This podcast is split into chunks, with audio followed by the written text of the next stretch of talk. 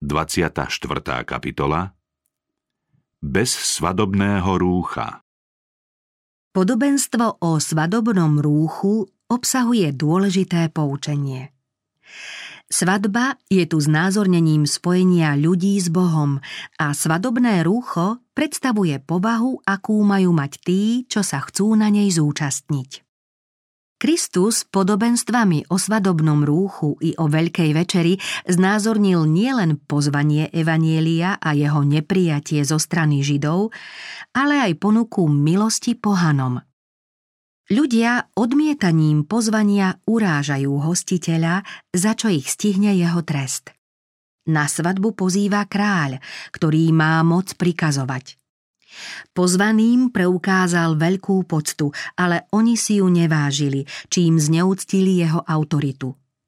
Pozvanie prijali s nezáujmom a odpovedali naň urážlivým správaním. Kráľových služobníkov vysmiali, hrubo s nimi zaobchádzali, ba niektorých aj zabili. Keď sa vládca dozvedel, že pozvaní jeho ponuku odmietli, oznámil, že nikto z nich nebude s ním večerať. Tých, čo kráľa urazili, stihol ešte väčší trest, než len to, že neboli pri slávnostnom stole. Kráľ poslal svoje vojská, zničil tých vrahov a ich mesto vypálil. V oboch podobenstvách sa hovorí, že na slávnosti boli hostia. V druhom je však zdôraznená osobná príprava každého pozvaného na hostinu. Kto ju zanedbal, bol zo slávnosti vylúčený. Keď kráľ vošiel pozrieť sa na hodovníkov, uvidel tam človeka, ktorý nebol oblečený do svadobného rúcha. Povedal mu: priateľu, ako si sem vošiel, veď nemáš svadobné rúcho? On zanemel. Vtedy kráľ povedal sluhom: zviažte mu nohy a ruky a vyhoďte ho von do tmy. Tam bude plač a škrípanie zubami. Pozvanie na slávnosť oznamovali Kristovi učeníci. Náš Pán vyslal najprv svojich 12 a neskôr 70 poslov. Mali hlásať, že kráľovstvo Božie je blízko a vyzývať ľudí, aby sa kajali a uverili evanjeliu. Poslucháči ich však nebrali vážne a pozvanie odmietli. Kráľ poslal znova svojich sluhov s odkazom: hostinu som prichystal, voli a krmný dobytok som pozabíjal a všetko je hotové. Poďte na svadbu. Po ukrižovaní Krista oznamovali toto posolstvo Kristovi nasledovníci Židom. Národ, ktorý o sebe tvrdil, že je zvláštnym Božím ľudom, však odmietol evanjelium zvestované v moci Ducha Svätého. Mnohí Židia to urobili tým najurážlivejším spôsobom. Iných veľmi popudila ponuka spásy a odpustenia toho, že zavrhli Pána slávy. Obrátili sa proti hlásateľom posolstva, nastalo veľké prenasledovanie. Nepriatelia evanjelia uväznili množstvo mužov i žien a niektorých z Božích poslov, ako Štefana a Jakuba, popravili. Vyvolený národ tým úplne zavrhol Božiu milosť. Kristus v tomto podobenstve predpovedal následky ich rozhodnutia. Kráľ poslal svoje vojská, zničil tých vrahov a ich mesto vypálil. Rozsudok nad židovským národom sa čoskoro stal strašnou skutočnosťou. Nepriatelia zničili Jeruzalem a Židia sa rozutekali do celého sveta. Tretie pozvanie na slávnosť predstavuje hlásanie evanjelia pohanom. Kráľ povedal: svadba je pripravená, ale pozvaní jej neboli hodní. Choďte teda naráz cestia a koho len nájdete, pozvite na svadbu. Kráľovi sluhovia vyšli na cesty a zhromaždili všetkých, ktorých našli, zlých aj dobrých. Boli to rozmanití ľudia. Niektorí z nich nemali k hostiteľovi o nič viac úcty než tí, čo pozvanie odmietli. Pozvaní z prvej skupiny sa nazdávali, že svoje svetské záujmy nemôžu predsa obetovať kvôli nejakej kráľovskej hostine. Aj mnohí z tých, čo prijali pozvanie, mali na zreteli len vlastný prospech. Uctiť si hostiteľa im bolo vedľajšie, na svadbe chceli len hodovať. Kráľ však pri prehliadke hostí spoznal pravé pohnútky každého z nich. Každému dal zhotoviť svadobné rúcho, bol to jeho dar. Úctu k hostiteľovi prejavili tí, čo si odev obliekli. Jeden z hostí však zostal vo svojich šatoch. Nepripravil sa tak, ako požadoval kráľ. Nechcel vziať na seba drahocenné rúcho, ktoré mu kráľ dal zhotoviť, a tým hostiteľa urazil. Na kráľovú otázku: "Ako si sem vošiel, veď nemáš svadobné rúcho?" nemal odpoveď a sám sa odsúdil. Pán povedal: "Zviažte mu nohy a ruky a vyhoďte ho von do tmy." Kráľ svojich hostí dôkladne preveril. Kristus tým znázornil Boží súd. Hostia na slávnosti predstavujú tých, čo sa pokladajú za Božích služobníkov v presvedčení, že ich mená sú zapísané v knihe života. No pravými učeníkmi nie sú všetci vyznávači kresťanstva. Boh pred udelením konečnej odmeny rozhodne, kto bude mať podiel na dedičstve spravodlivých. Toto rozhodnutie padne pred slávnym druhým príchodom Ježiša Krista. Spasiteľ príde, aby odplatil každému podľa jeho skutkov. Boh pred príchodom svojho syna posúdil pohnútky ľudí a každý Kristov nasledovník dostane odmenu podľa toho, čo robil. Kým ľudia žijú na zemi, v nebi sa koná prieskum záznamov o každom človekovi. Boh skúma život všetkých, čo o sebe tvrdia, že mu slúžia. Každý je posudzovaný podľa záznamov v nebeských knihách a jeho údel je navždy určený na základe toho, ako žil. Svadobné rúcho z podobenstva znázorňuje čistú, nepoškvrnenú povahu, ktorú budú mať skutoční nasledovníci Ježiša Krista. Cirkvi je dané obliecť sa do čistého skvúceho kmentu, aby bola slávna, na ktorej niet poškvrny ani vrásky, ani nič podobné. Písmo vysvetľuje, že tým kmentom sú spravodlivé skutky svätých. Je to Kristova spravodlivosť. Jeho dokonalá povaha, ktorú vierou získavajú všetci, čo ho prijímajú za svojho osobného spasiteľa. Naši prví rodičia nosili biele rúcho nevinnosti hneď, ako ich Boh vedene stvoril. Žili v dokonalom súlade s Božou vôľou, celou svojou bytosťou sa upínali k nebeskému Otcovi. Bezhriešnú dvojicu zahaľovalo Božie svetlo, ktoré znázorňovalo ich nevinnosť. Keby boli zostali Bohu verní, toto svetlo ich mohlo zahaľovať stále. Keď hriech prerušil ich spojenie s Bohom, sláva jeho svetla ich opustila. Nahí a zahambení prarodičia sa snažili nahradiť nebeský odev figovým lístím. Od pádu Adama a Evy sa niečoho podobného dopúšťajú všetci priestupníci Božieho zákona, splietajú si figové listy, aby zahalili hriechom spôsobenú nahotu. Nosia na sebe rúcho, ktoré si zhotovili sami. Vlastnými skutkami sa snažia prikryť hriechy a zaľúbiť sa Bohu. To však nikdy nedosiahnu. Človek nemôže vlastným úsilím získať náhradu za stratené rúcho nevinnosti. Odev z figových listov alebo hriechom ušpinené šaty nemôžu nosiť tí, čo s Kristom a nebeskými anielmi zasadnú k baránkovej večeri. V Božej prítomnosti obstojíme len v rúchu, ktoré nám pripravil Kristus. Každého kajúcneho a veriaceho človeka oblečie Kristus do rúcha svojej spravodlivosti. Hovorí: "Radím ti, kúp si odo mňa biele rúcho, aby si sa zaodel a aby sa neukazovala hanba tvojej nahoty." V tomto rúchu, utkanom na nebeských krosnách, nie je to jediného ľuďmi vyrobeného vlákna.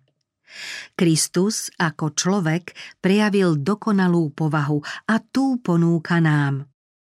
Všetka naša spravodlivosť bola ako poškvrnené rúcho.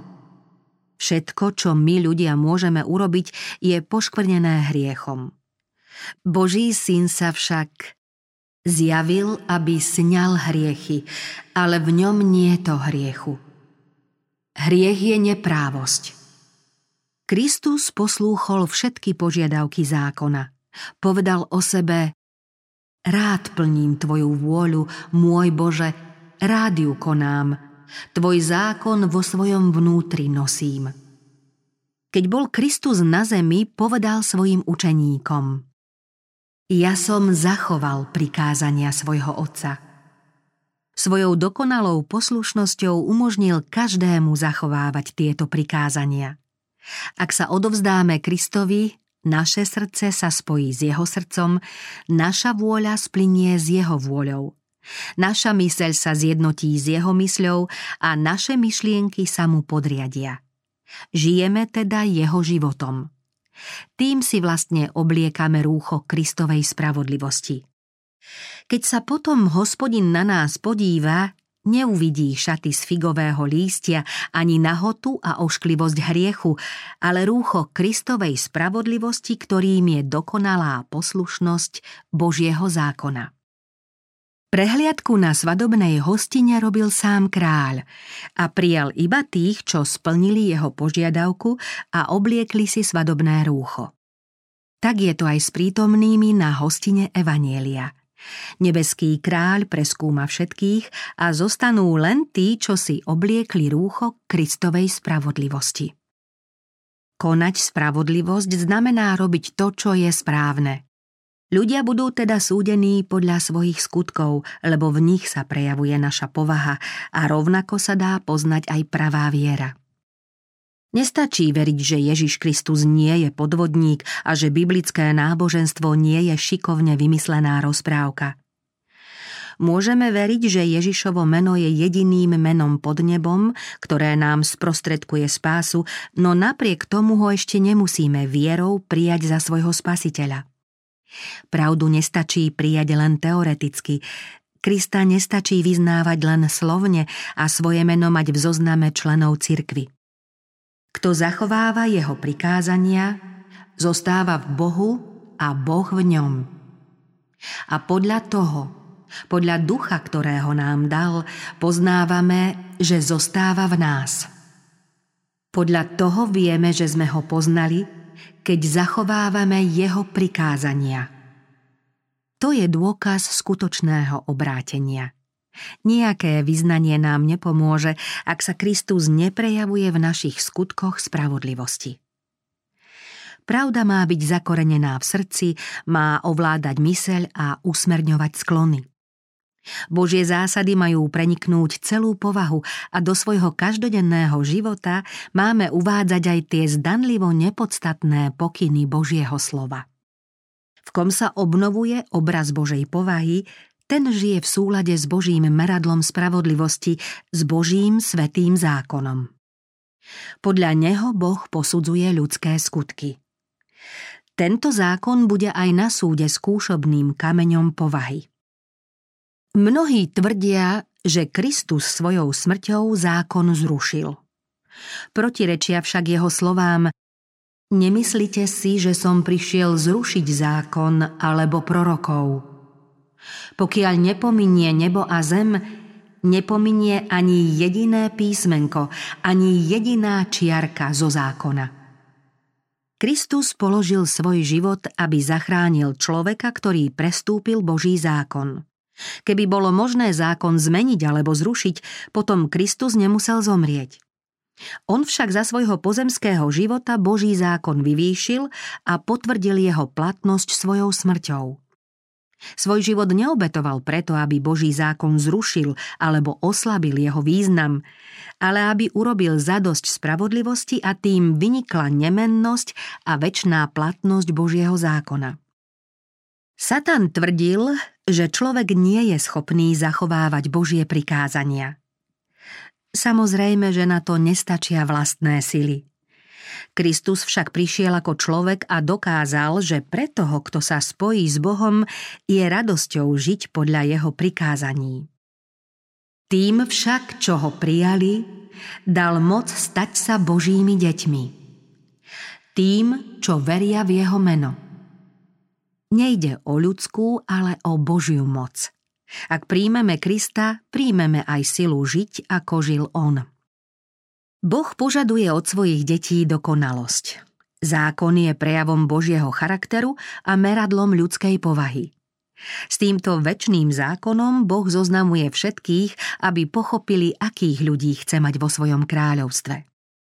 Pozemský život Ježiša Krista bol dokonalým výrazom Božieho zákona a keď si jeho nasledovníci osvoja črty spasiteľovej povahy, tiež budú zachovávať Božie prikázania.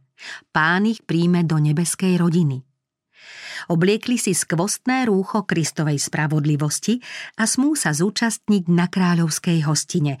Majú právo pripojiť sa k zástupu tých, ktorých Kristus očistil svojou krvou. Muž, ktorý prišiel na hostinu bez svadobného rúcha, predstavuje stav mnohých ľudí v dnešnom svete. Pokladajú sa za kresťanov, ktorí si robia nárok na požehnanie a prednosti evanjelia, ale vôbec si neuvedomujú, že ich povaha sa musí zmeniť. Nikdy neprežili skutočné pokánie. Nechápu, ako veľmi potrebujú Krista a neveria v neho. Nezvíťazili nad zdedenou či vypestovanou náklonnosťou k zlu. Predsa si však myslia, že sú dosť dobrí a namiesto bezvýhradnej dôvery v Krista sa spoliehajú na vlastné zásluhy.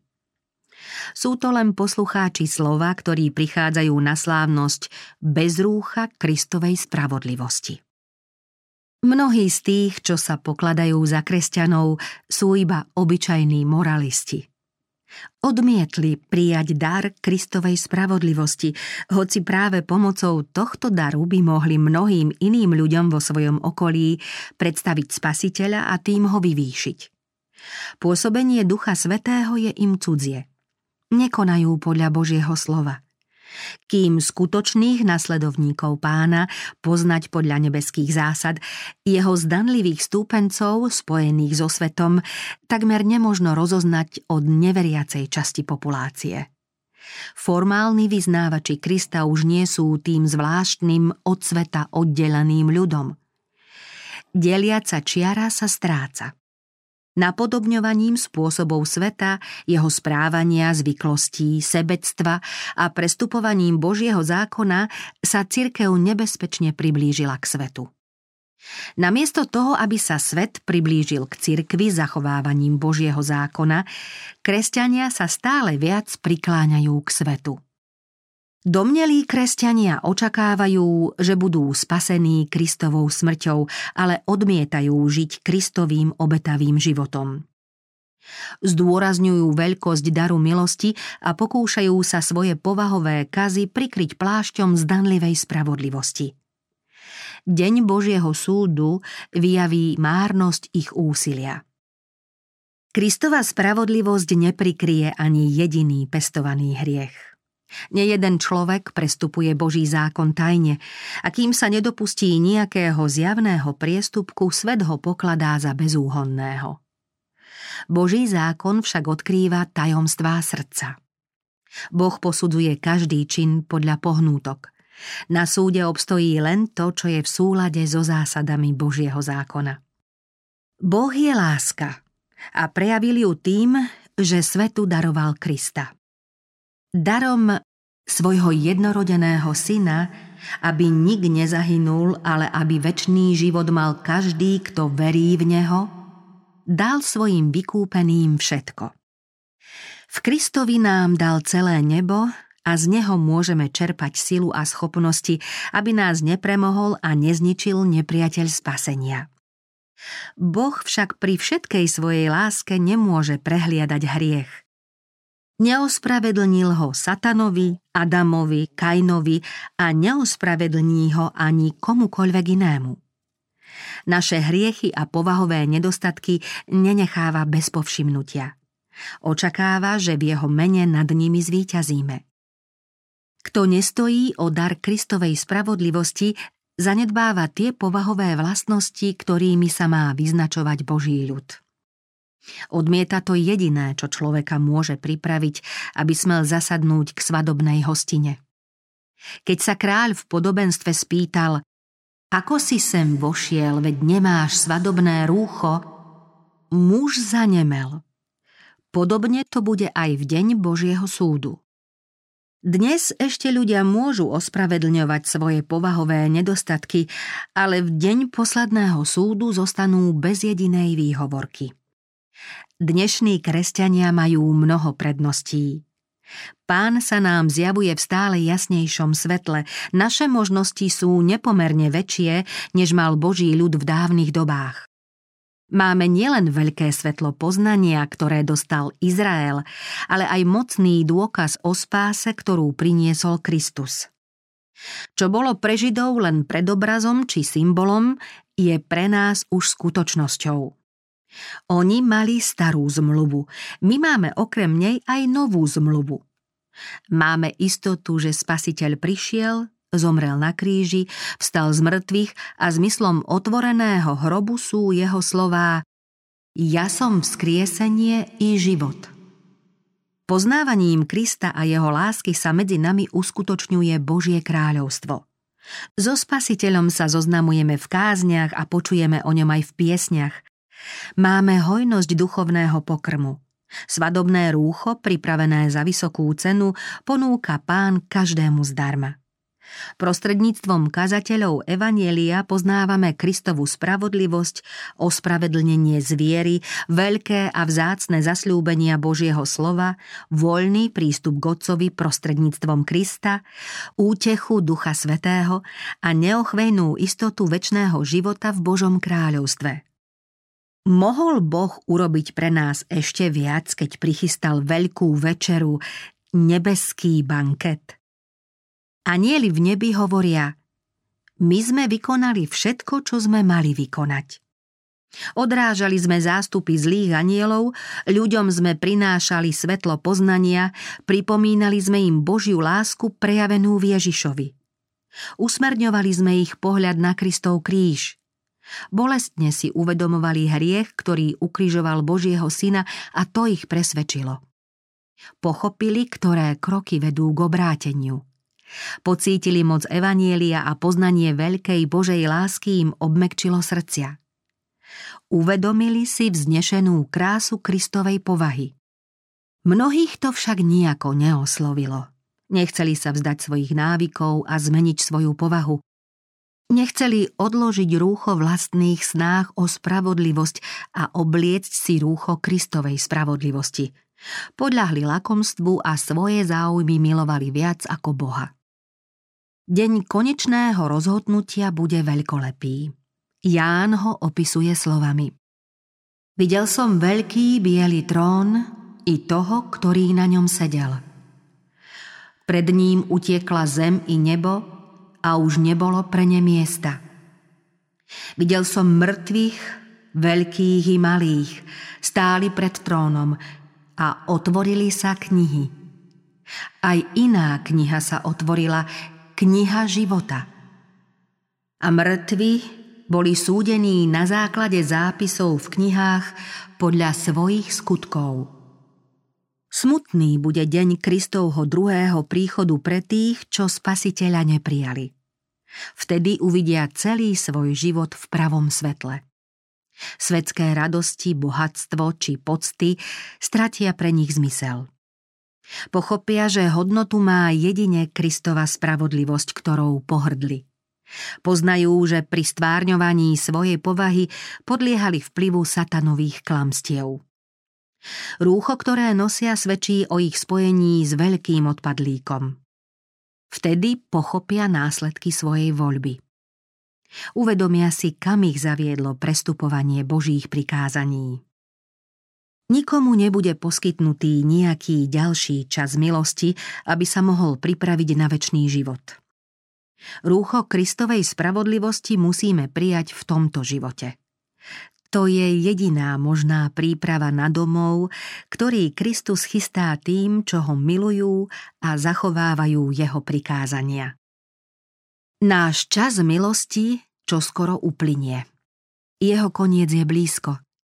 Kristov varovný odkaz znie: dávajte si pozor, aby vaše srdcia neoťaželi obžerstvom, opilstvom a starosťami o tento život, aby vás ten deň neprekvapil. Snažme sa, aby sme boli pripravení. Dbajme o to, aby nás nebeský kráľ nezastihol na slávnosti bez svadobného rúcha. Syn človeka príde v hodinu, o ktorej sa nenazdáte. Blahoslavený, kto bdie a chráni si odev, aby nechodil nahý a aby nevideli jeho hanbu.